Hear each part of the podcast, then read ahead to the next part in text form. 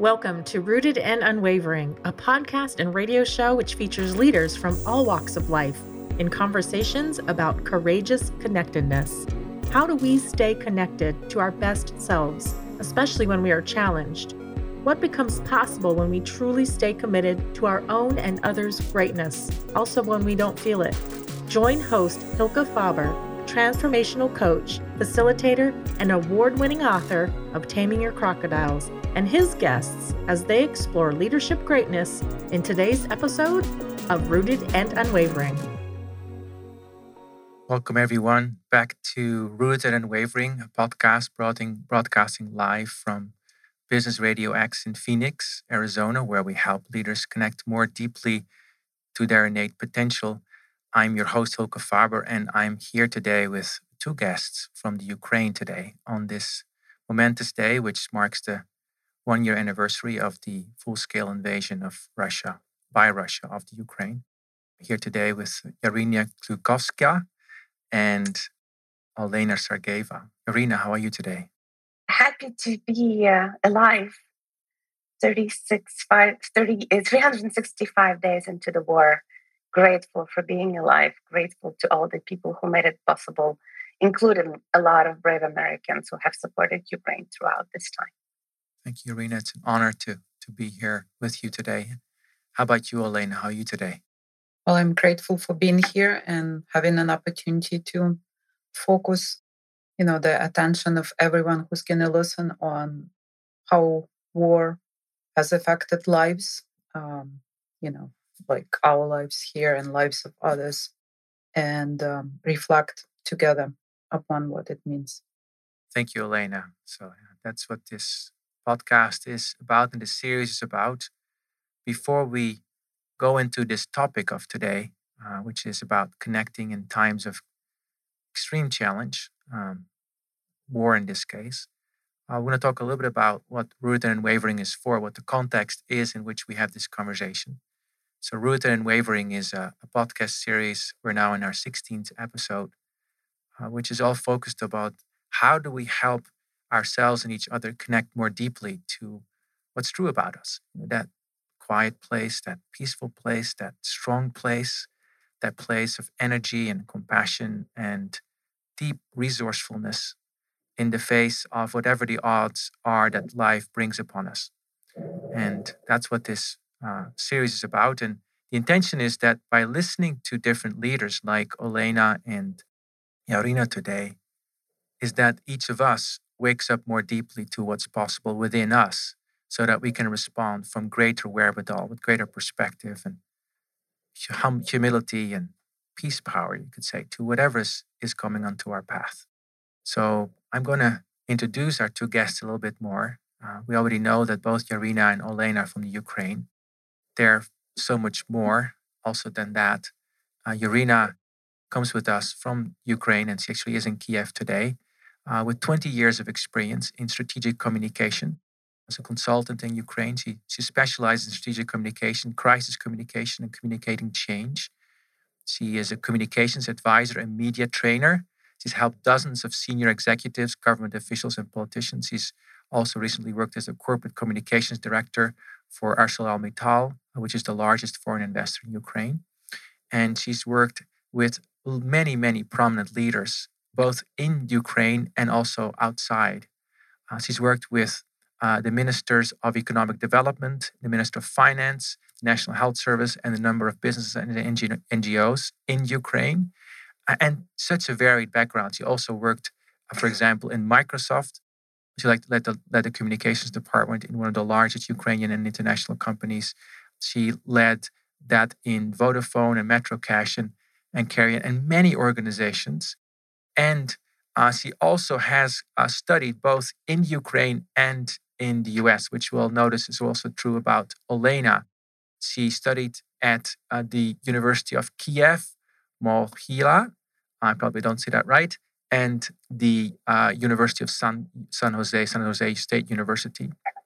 She's taught public relations and business communications at the leading business schools. She's also founded the Ukrainian Association of Public Relations and chaired its board for a time. She was also named of one of Ukraine's best PR directors by Marketing Media Review magazine. And she helped to create in 2014 Ukraine Crisis Media Center. You've done so many things, uh, Yarina. I think one of the things that struck me when I met you last week for the first time or the week before was your tremendous heart and courage and fortitude. I sense so much fortitude showing up every day. And that is something I'm going to explore more when we talk with you. Now, for Elena, almost like your sisters in some way in terms of your your backgrounds, both also very accomplished. She's a coach and facilitator and consulting, working on organizational change and leadership development projects, executive coaching, and team alignment. She happens to be now a colleague in Growth Leaders Network. Today, Elena uh, lives in Seattle. She left or fled, I'm not quite sure. We'll talk about this more, a month before the Russian full scale invasion started last year. She has been 15 years in senior management and 12 years in business education and consulting. One of the things she did, which I think is so beautiful, she headed Mary Kay, Ukraine and Moldova as general manager, so like the CEO. So we're sitting here with her as a CEO. She was listed amongst Ukraine's top 100 managers. She was also a founder, just like Yarina, of Ukraine's Direct Selling Association and serves as chairman, uh, chairperson of the board. There's my old condition that says chairman, it was chairperson.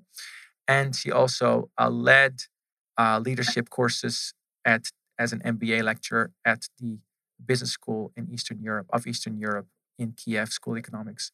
Hylke the sound is breaking the sound.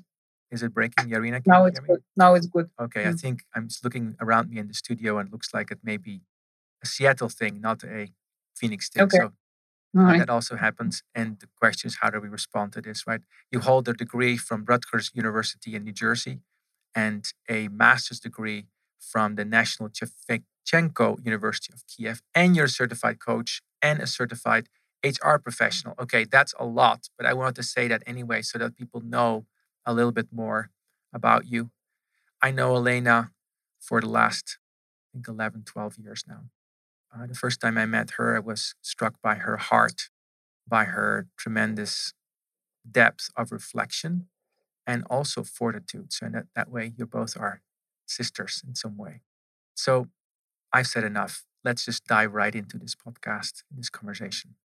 Yarina, tell me and tell us a little bit about how you've managed to stay connected to yourself in these last 365 days. You dive right in. Uh, that's the $100,000 question. A year ago, I woke up. I was uh, sick with COVID. My brother woke me up at five o'clock in the morning to tell me that there are explosions in Kiev, that Russia attacked. We knew it was going to happen. We just didn't want to believe it. And at this point, it becomes real.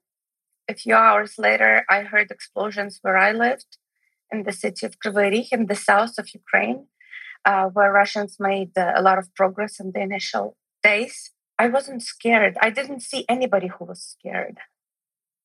People just dealt with it. People went to the bank to get cash. People stockpiled food. People with little children were trying to go westward where it's safer. That's what I did eventually to be with my family. It was just dealing with things it wasn't as scary as it looks from the outside. I spent the first few months of the war uh, with my family in the western part of the city. Um, we had some missile strikes, and of course, a lot of people we knew went or volunteer or were conscripted. Um, so they went to fight. Uh, we helped, however, we, we could to help fund and purchase um, equipment for the army or food or medicine there was a lot of things to do. You can call it probably disassociation. It wasn't a conscious decision to be brave or to stay active. It was the only way to survive. And I think it speaks a lot to the resilience of the Ukrainian people. I know that Ukraine has been in the headlines uh, in the United States mostly for conflict, revolutions, disquiet in any case. And I think that's what we learned to survive. We, sur- we learned to sort of mobilize our internal energy without thinking and just you go ahead and do the right thing what the war does and i think any crisis does it shows you who you really are It shows you your weakest spots and it also shows you the strongest sides of, of your character. And that's what you rely on without much reflection. The time for reflection came later. Um, I think we will have reflected upon this years from now after we've hopefully survived and won. I just wanted to say that the hardest part was the unknown. We feel much better now. We know we're winning. We know it's a question of time. We know it's a question of support from around the world. We know it's a question of how we can endure. Uh, a year ago, on that day, we didn't know what's going to happen. We mm-hmm. didn't know if our government would stay in place. We didn't know if the president would leave or not. We didn't know uh, where the Russians, how far they would have made it, if they would successfully inv- invaded Kiev, the capital, which was their strategic objective and still is. Now we know so much more, and it's always best to know if it, even if it's best, uh, even if it's bad news, it's better than not knowing. And also, just one word about leadership. Um, our president Zelensky, he's had a not what you call a standard presidential background um, just a few days before the invasion, he had made that speech that called for peace and negotiations and diplomacy. We didn't know that he would turn out the leader that he is now. I think it's a case study for the books one day how a person grows into the challenge that life presents, how a person becomes a true leader uh, when he hears the call. Mm. And that was a big inspiration to all of us as well. I was never a big fan of him. Um, beforehand, but I'm able to appreciate how he stepped up, how much he's grown over this year. And I'm just hoping that all of us have grown as much as our president um, over these past uh, 12 months. Thank you for sharing, Irina. And I'm very struck by you saying, in a moment of extreme difficulty, we get to know both our weakness and, and our strength. And we get to rely on what's strong in us that we may not even know that's there right so thank you for thank you for sharing that Irina and thank you for sharing honestly honestly and openly what was what, what what's that like because we can't talk about this in the past tense because you're in the midst of it i was struck by when we had our pre-show conversation that you said that you were grateful that the lights were on and today had been a relatively good day because no missiles had fallen well, that is the reality that you live in and you look at us with bright eyes. So I just salute you and all other humans that are able to look at with bright eyes to something as unspeakable as that. Thank you. Thank you. Olena, share with us a bit about the same question. What has it been like for you to stay connected to yourself and maybe sometimes lose your connection and find it again in this this last year? My journey was quite different this year from Irina's and um, those who are in Ukraine because I was um, um, watching the news about a year ago, you know, January, and um, made a decision to leave and come to the United States to stay with friends. The decision was to come. I had a return ticket, of course, and come back in a month or something. And then the war started. And when the war started, even though I left worried about something like this, I was still shocked. And it was, I mean, shocked tremendously. And it was not it was not just shock of how this affected my life. At the time I woke up, uh, uh, actually, I was, I think, on the night of the, here it was the night, and in Ukraine it was the morning. A dinner with a friend, and we were like having a good time basically. And then my daughter called and she said, I just woke up from explosions and we don't know what's happening. It looks like, you know, Russia attacked. The horrific effect of that, the horrifying effect of that was kind of on, on multiple levels. One is your own life and people you love and care about, the country, the implications it has for like the people of Ukraine but then also for me, what came later, of course, it was not something I was consciously thinking about on that first day. Later, it was kind of loss of meaning. Some of the things I was very convinced in because I taught and teach, still teach courses on leadership you know and leadership comes with integrity and um, trust and and so on and have a strong sense of like putting my efforts into something i believe and then having it grow right? Or as a collective a group uh, putting efforts together and having progress right? Moving forward. And then one day seeing how a random or maybe not so random missile attack destroyed a like huge supermarket that was just built on the highway to Zhytomyr from Kiev to Zhytomyr mega market that was just burned. I've seen that being built for quite some time. I was driving by buying then when it when it was built.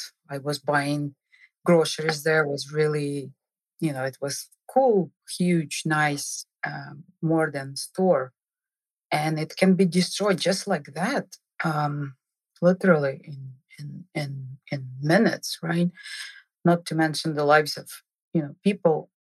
It really had a deep effect on you know on, on overall like understanding of what's the sense of life what's the meaning of, of all we do uh, here on on this planet if um, you know you spend years fixing the roads you spend tax money doing this and that you, you your heart rejoices that your country is you know becoming more beautiful more organized and so on and then a bully a barbarian can just do something like that.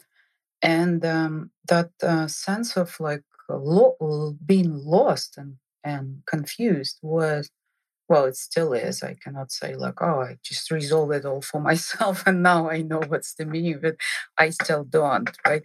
But uh, that was really uh, affecting me very very deeply in terms of like who i am what i am doing uh, who we are what we are doing and so on.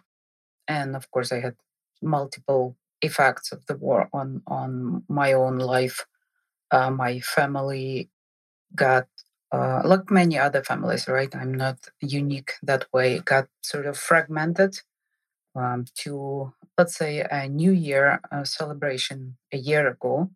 We usually come to my mom's uh, home, and um, it's been like maybe 12 people together me, my sister, our kids, um, some other relatives. And the next thing we were supposed to do together was Easter, April, right? But April last year, it was just my mom there in, in that house. So no one no one else could be there. Two of my close relatives, male relatives, they volunteered to serve in the army in the February. They both are in the army from February, so almost a year now. Uh, luckily, both are alive and in one piece, but there are significant implications of that um, for everything. Thank you for sharing, Elena. Like I'm struck by both of your stories, how the mind actually cannot make sense of this totally.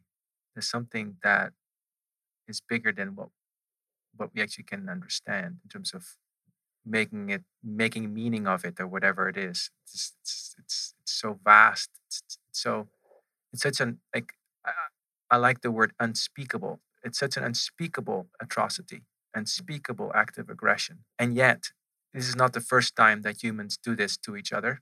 It's happened before, and it's happening other places in the world, and now it's happening with you. And you could say, well, it's not, you could say, and it's also happening in this country. The United States has its own atrocities that are happening every day. So, in the face of that, I'm, I'm curious, Yarina, you talked about what you've been learning you said you said you you you admire the president for having grown into that he listened to the call. So what's the call that you've been hearing? Maybe you can say more about that. What's the call you've been hearing through this time or maybe and maybe it's been changing. It has been it's been a long time. The first call is to survive for the sake of the people you love. When something like that happens, it's sort of like when you get asked this question on a date sometimes if your house is on fire what will you take with you first and that's what we've been learning uh, since that first day what are the most important things in our lives to me, that was my family. I left the city, left the city where I'd been working. Uh, I left my team. Um, they were all natives of that city. I was from outside. I didn't have any family. I didn't have any support network. I left where my home is. I left to be with my mother, my grandmother. My son took a different road. I hadn't seen my son in uh, over a year now. He goes to university in the UK, um, and he can't come back. Men are not allowed to come back uh, unless they want to stay and go fight. And of course, we want to prioritize his education at this point. He's volunteering as a translator for the Ukrainian army in the UK. Um, and all of us have been finding ways to be useful uh, to the defense effort um, in any way. And you learn to cope by doing because that's how you regain a measure of control over events that normally you don't have any control over. A lot of people spend time in bomb shelters. We didn't have a chance to do that. My grandmother was not able to walk fast enough to, to get to the bomb shelter on time. So you just basically stayed at home and hoped for the best, which is a bad strategy. And I'm not encouraging anybody else to uh, to follow that. But that's a decision. You make these decisions based on the circumstances, and you learn to live with them. We all contributed financially to the army. I have this rule that every time the air uh, raid alert goes off, which used to happen several times a day, I would make a donation um, to a foundation supporting the Ukrainian army or to one of the volunteer efforts. Uh, there's a lot of private citizens started to uh, raise funds and sort of help equip Ukrainian soldiers or to help people in the occupied regions or people whose houses had been destroyed. Uh, civil society really pulled together, and you hear a lot of that when it hear experts talk about Ukraine these days. But what's important to remember the civil society is such an abstract notion, but this is just people. And people do what they can. I'm not brave enough to go and fight. A lot of the people I know, a lot of women I know went to volunteer and fight as medics or actually enrolled in the regular army. I'm not brave enough for that. Uh, my strength is communication. So I started with my family and I started with my team and then I helped spread the story to people outside Ukraine because we understood that the information war was as real and as impactful as the actual physical war. It was very important to get the story out. And then there was a moment that tested my uh, my values a lot. I used to work for a company, an international company, at the beginning of the war, um, they stopped all business relations with Russia, as many other companies did, so that not to help fund their war efforts through taxes and things. And I found out from the media that the company I worked for and was really committed to had renewed their business relationships with Russia and started selling steel to Russia. Steel. After after learning of the tanks who basically uh, drove over cars with families and destroyed cities and villages and brought soldiers who killed and raped and plundered. That was not acceptable to me. So, in the middle of the war, the economy is, of course, barely uh, holding on. I had to quit my job. Uh, as a communications person, I could not be the face of that decision to the society at war, to the country at war, and I quit and that was um, that was a very easy decision. It, it's only later that I started thinking, okay, where am I going to find a job like that uh, in a country at war uh, when the economy is crashing for obvious reasons? All the money goes to to fund defense. But that was such an easy decision, and it's moment like that that you actually know where your red lines are and what your true values are. I don't remember who said that values are things you have to pay for. It's not a value if you, it doesn't have a cost. Right? It's very easy to say uh, integrity is one of my values. Are you ready to sacrifice for that? Well, I learned that love for my country is something I'm ready to sacrifice for. I'm not ready to go and fight. I don't know how to handle a gun. I would not be of much use on the front line, but I can be of use where I can contribute my knowledge and my expertise. And that's what the what's been holding on, uh, what's been holding me up, propping me up all these months. And I'm looking at other people. I'm looking at my family i'm looking at my brother who works to make sure that Russia pays war reparation. Uh, and he worked with governments around the world and with the United Nations to help to make that happen one day. He's a lawyer. He could go to the front line, but it's just something that nobody else can do in this country. Just him, his knowledge, his expertise, his connections enable him to do that. And I'm so proud of him, no less than if you were at the front lines. And everybody's helping. You see grandmothers sending what remains of their little government pensions to help fund the war and that inspires you every day and before before we can talk about how you get connected to your true self what we feel is how we get connected to each other and i'm sure one is not possible without the other you cannot really be connected to other people if you're not in touch with yourself if you're not rooted if you're not standing firmly uh, uh, on a on a ground on your moral ground on your values on your principles. And then you can be of use and then you can help others and others can help you. And these things go just hand in hand with one another. And you know people like Olena, I, I know a lot of people part of my family left. They face their own challenges to be away from home to have lost their family connection it's a whole different way of surviving the war that's not easier than whatever we're going through here each of us has made a difficult choice there was not no easy choice and i'm just hoping that they can feel part of this big community and sort of feel this heartbeat that helps us survive. It's been longer than anybody thought. A year ago, all we heard about was you would be uh, you would be destroyed in three days. Russia will take over Ukraine in three days. The company I worked for was actually working on that scenario. What will we do? How will we work with the occupiers? That didn't happen. That didn't happen because people have been sort of holding uh, to each other and holding to yourselves and going through this ring of fire the only way you can survive if you know who you are and that just sounds a bit you know hooty tooty but that's the actual learning from from this past year. You will survive if you know who you are. You will survive if you know who you are. Standing together in that integrity that's not free.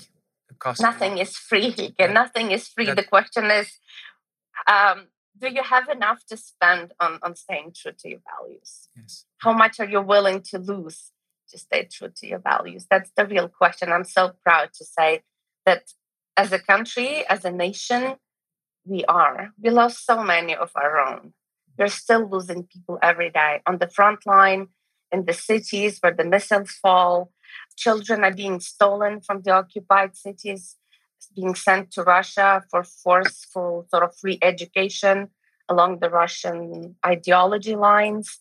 All of that is still happening every day. So, on the individual level, tragedies happen all the time. As a country, as a nation, we are surviving because we finally learned who we are. Thank you for saying that. Olena, before we take a break, maybe you can reflect a little bit about this theme that Yarina is talking about, standing in our integrity and values. And maybe you even want to talk a little bit about you saying, you know, losing a sense of meaning and how that's related to maybe finding meaning again. I don't know. I don't know. I don't know how you how you what your experience is, but that's what struck me as I was listening to both of you. Uh, I just want to say, you know, how privileged I feel and grateful for just listening to Irina and inspirational, um, you know, pieces from from from her life and life of other people. I think something that's and I I talk to many people also in Ukraine and outside of Ukraine, those who left and those who stayed, and something I guess I want to comment on is these individual choices that everyone has to make. Like I said, you know, like my nephew and his dad uh, joined the army, right? Someone else didn't. Me leaving Ukraine before the war and talking to my daughter, for example, you know, let's go with me and we'll just spend some time here and we'll come back. And she making a different decision than her coming all the way here when Russia was trying to encircle the capital. Uh, so she fled Kiev when the war started and came all the way to Seattle, spent months here, and then decided she she doesn't feel happy or comfortable here. Went to Europe, spent two months there, then went back to Kiev and said that's where I want to be, and that's where she is. Uh, my sister uh, and her, um, my sister and her daughter, they they undertook a journey all the way to Israel, standing on foot kind of crossing the border to Romania in in severe cold and and then living in Israel with friends for like a month, then going to Germany, then from Germany going and all of these movements around. It's not like you live in a five star hotel, right? So it's it's it's a lot of it's a lot of interesting moments there. Uh, again, my and then my sister ended up coming all the way back to Ukraine, saying, "No, I want to be home. I want to be there." me making a different choice and many other people choose and and these choices every every single choice of that is uh, kind of brings to surface this question um, why um, what what you know what's important and how to how to act right in in in that view. And that also creates um, like the necessity to look at these internal dilemmas and and conflicts right conflicting ideas. And that's not easy. Some of them i would say just like crisis Irina said something about crisis bringing to the surface the best and, and the worst maybe in us i think this whole um, big life determining choices they also sort of uh, force you to look at some unresolved issues in your life that may be you know going on from from and and some intentions that you might have had long ago too right? Uh, so to me this year became an interesting work in terms of kind of losing the identity not not entirely but kind of like break that got fragmented and then re putting those pieces back together in the which which is still going on in terms of like who am i? What i want to do with my life next? And where do i see my uh, me fitting into the the world around me? Uh, and that's that's a significant uh, and in, it's developmental but it's also painful like like all kind of development type of work. You you have to lose things in the process and and embrace things and that's that's not an, an easy process. Thank you elena. Thank you. We're gonna take a break in a moment. Um, i'm just struck by the true humanity of of both Olena and Yarina that's that you're sharing today and the the rawness that you're bringing to bear and how honest you are about what your own process is and really owning that process in it. That's one of the things I'm taking away from that is that in the face of crisis, we're really invited to own our own process, our own inner process, our own inner choices, uh, how we respond to this. And there's no prescription. I always want a prescription. There's no prescription. It sounds like this is something that has to come from a different place. So let's take a break in a moment. When we come back, uh, I also want to go a little deeper into one of the comments you made, Elaine, about it. Crisis brings to the surface some of the things that are unresolved in us, and it can be an opportunity to shed some light on that. After the break, we're talking with uh, Yarina Kruskovska and Olena Sergeyeva, both from Kiev, uh, Ukraine, uh, talking about how do we stay connected to the choices that we need to make in, in the face of, of war. Thank you. You are listening to Rooted and Unwavering, presented by Growth Leaders Network, the leadership, team, and culture development company. If you would like to learn more about working on connectedness for yourself, your team, or organization, please contact Growth Leaders Network on LinkedIn. And now, back to the show.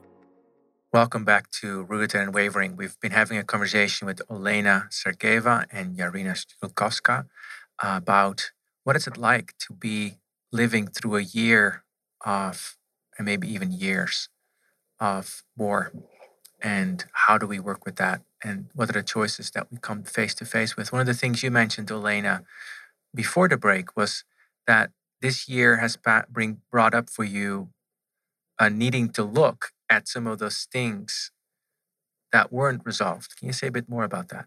I think for me this this this is the question of like uh, where is my own path?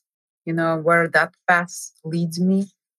Um, and what's what are the things I want to do, experience in my own life, and then there are these bigger, bigger, broader levels, right? There is family and your connections there. There is uh, country. There are other bigger groups, right? Which which also you know in terms of crisis or in terms of war war is like so much bigger than crisis. There are many crises within that i think that's happening.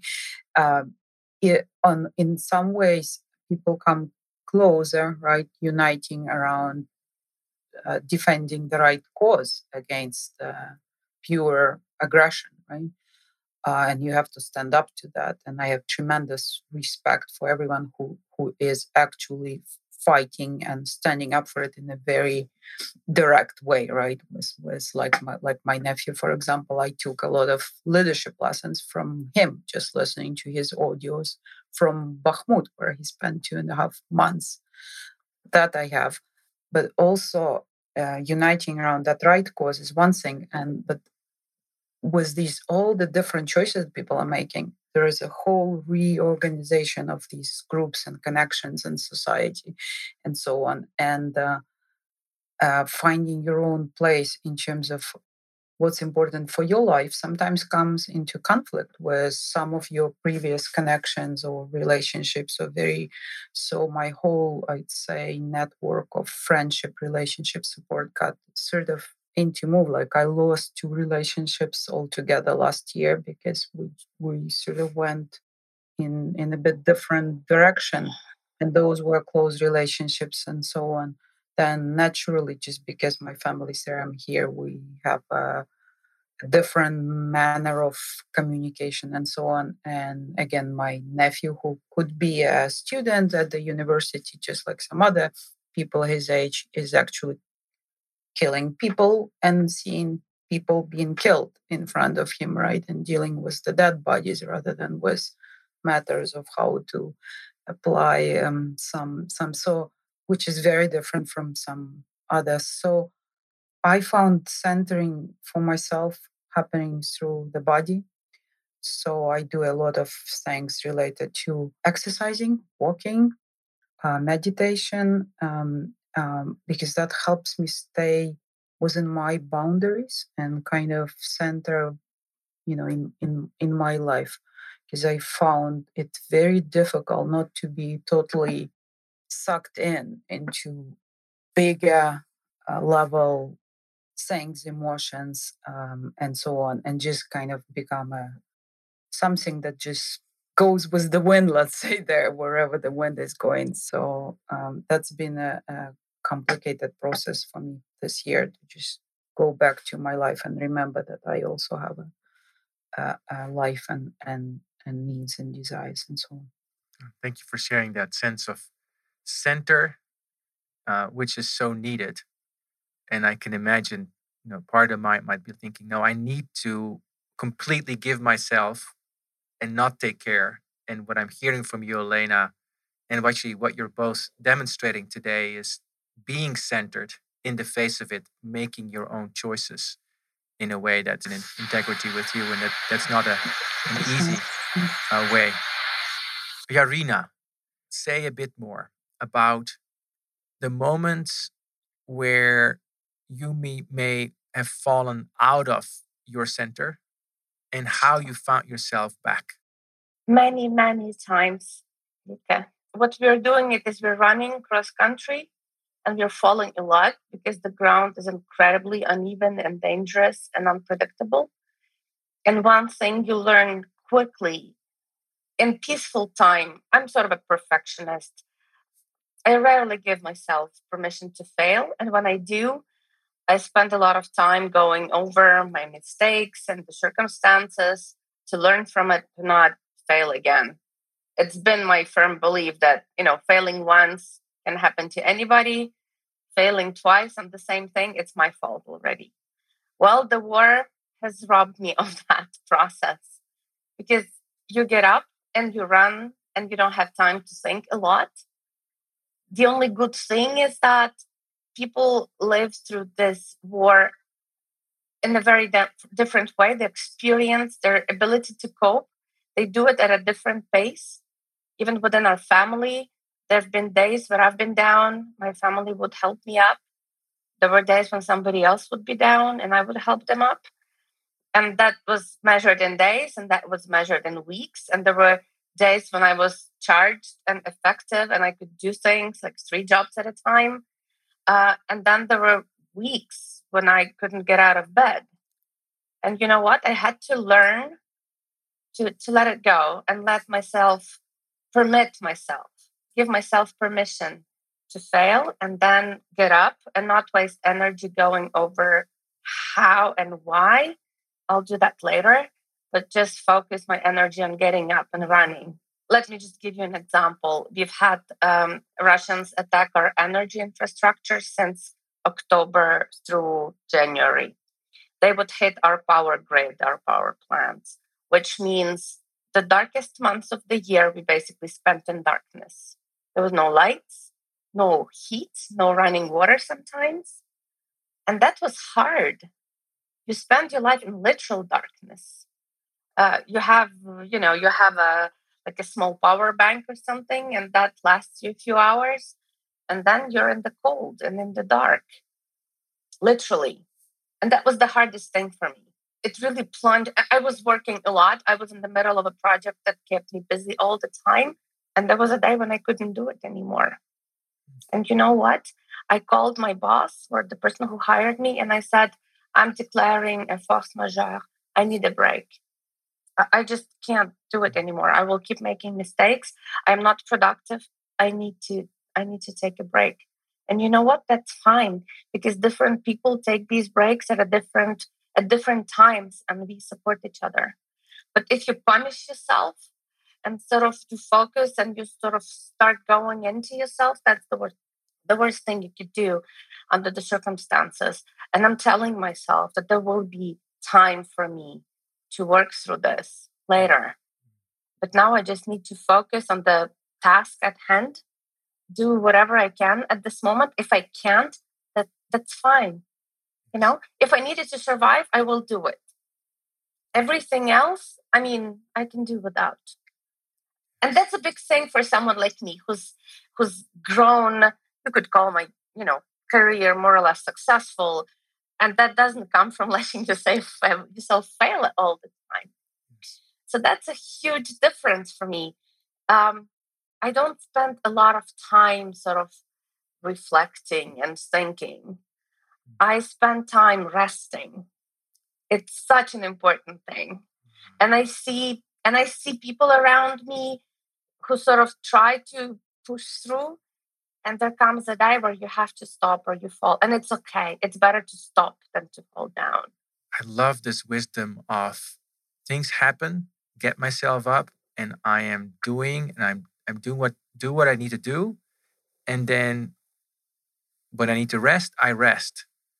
But i'm not going to analyze soak in or any of that because i really need to rest my sense is there's, a, some freedom in that, Yarina, in what you're saying, that you're allowing yourself after maybe some years of being perfectionist like that takes a lot of energy. Allowing yourself, like, oh, well, this is where I am today. Allowing yourself yeah. to rest. And I'm, I'm relating that back to people all over the world in our current society. Productivity is such a high, quote unquote, value, and rest is so underappreciated. And I don't know about you, but I sometimes feel guilty about actually taking a nap or resting. All the time, mm. Especially when I know that a lot of people cannot, they don't have that luxury. When you're on the front line, you don't have that luxury. When you're on a, you know, you have to be on guard for shift, you have to do it no matter how tired you are. I'm so lucky. I'm actually one of the luckiest people in, in this country right now because I have the luxury of sitting here and talking to you about these things, uh, all the while knowing that so many people can't. So many people lost their homes. So many people lost their limbs. So many people lost their love, loved ones. So many people lost their lives. But you know what? Guilt is not a productive emotion, I learned. Mm. Guilt makes you angry at other people, and that's not what you want. You don't want to be angry at the people uh, in your in group. Because what the war does, it shows you this is my tribe and these are the others. You're as strong as the weakest person in your in group, right? Mm-hmm. And you don't want to be the weakest person in your in group. You want to help. And if that takes sort of a break, while other can, and you can afford it, it's your job to take that break because you know that so many people cannot do that and they will need your support later. That's great. So, so I, to the sense of taking a break to recharge, I relate it back to what you're thinking about, Elena, as well. This taking care of yourself, you're doing it maybe also through resting, and I see physical exercise. What do you want to say to people who may not be in the crisis directly that you're in? Right? People like me who are listening. And I tell you, my experience of listening to you is I want to help. Part of me says, oh, well, I'm lucky that I don't need to be there. At the same time, I also feel sad that I'm not there. And at the same time, I'm thinking, so what can we learn from this? What do you want to say to people who are not in this situation? What do you want them to hear? Well, one thing I want to comment on something that Irina said, and this is the big, big, big learning for me this year is empathy for myself. Um, because the sense of guilt when you are in a more comfortable or safe or healthier situation than than someone you care about or someone you barely know it's it's really a, a, real thing i would say and um, I think the empathy uh, for yourself starts first, and then you learn to be more empathetic towards others also, and find the right way of of supporting them, the right way of contributing. Like I found with my nephew, for example, that just being able to talk about things he goes through came as a as a big big kind of breakthrough like he was not talking to people in a peaceful life you know because it felt like those people don't understand. So he started losing connections with with them. It didn't make any sense for him to share. So we uh, had quite a few conversations uh, where he was able to share and i realized that's the support that was needed not something else at the time that that fine tuning the the the support comes from you being able to actually be in contact with yourself and empathetic to yourself. So that's that's one learning for those who are not in a in a situation of war i i think empathy that's you know empathy and and and yeah and some direct help like like uh, donations and and you know being aware or spreading the word or supporting the rally or you know just reading about this um, and talking about this this the attention that that's also um, very meaningful uh, besides you know direct forms of, of, of help which are available. What would you want to say to that question yarina to people that are not where you're at? A war is an extreme example, but we go through crises all the time. Uh, just recently, COVID, that was a huge crisis for everybody. Um, I think people go through crises all the time. Unfortunately, there's more and more of them uh, for some reason. So, empathy is a big one. I just don't know how to learn to be empathetic. I find three things uh, very important. One is forgiveness toward other people, learning not to judge. It's so easy to judge. Tempers are quick. We're all going through trauma. we're all focusing on differences you know some people left some people stay some people helps other people sort of go to restaurants and have good food and you know enjoy life other people sort of stay at home and mourn everybody has a different way of coping and it's important to accept those differences and forgive people for not being like you it's okay for people not to be like you or not to not to do and not to process things in the same way as you so pause your judgment and forgive people for being different. That's one thing that's extremely important. Also, for the cohesion of whatever a nation, a company, organization, doesn't matter. Um, that's important to recognize differences, accept them, and forgive people for what you believe are mistakes. The second is gratitude. Gratitude keeps me going. Gratitude to the people, towards the people around me. Gratitude toward the uh, the soldiers who are defending me, gratitude towards the people who support us, who provide financial support, who donate money, uh, who lobby, who provide tanks, hopefully military planes soon. They're looking forward to that to sort of help us protect our skies. Gratitude is a big thing. It also sort of refocuses you a lot. Um, and the third thing is the best way to cope with anxiety is to do something something. Like when you don't control, eh, like what I learned, every time I worry that a missile is going to hit my city, I take my phone and I sort of push a couple of buttons and I send money towards the army. That feel that makes me feel like I did something. It's not a lot. Um, you know, it's not a lot, but it's something. Whatever, h- however little. There's no there's no little thing in in the crisis. Um, if you can do a lot, do a little get out, you know, drink a glass of water. You survived, you helped. If you left the country and you feel guilty, you left the country, you made it easier for people to defend your city because you're not underway. You helped. If you stay and you continue consumption, you know, you go to stores and restaurants and spend money, you fuel the economy, you're helping. You know, if you stay at home, whatever you're doing, you're helping. Just, you know, do it. Just do it. Every little piece of action, it helps. And that's how we think about things. You don't enjoy stuff, we fuel the economy, or we support the army, or we support the arts, or, you know, everybody, everything has a different meaning. And one of the first books I reread, I had a lot of, I still have a lot of trouble reading. It's hard to focus in a situation like this. But Viktor Frankl and his story of surviving in a concentration camp, A Man in Search of Meaning, that was an, ex- an incredibly helpful book to me in the beginning. It taught me, it reminded me not to explain, expect a quick victory and not to despair, but just go day by day, survive a day. That's fine. Survive the next day. That's fine. So before a crisis hits, uh, I would suggest people read that book. It's not a big book, it's a short book. It was written, I think, in English. It's a great book. It helped me a lot. So I would say forgiveness and gratitude and action. However little, there is no too little in action.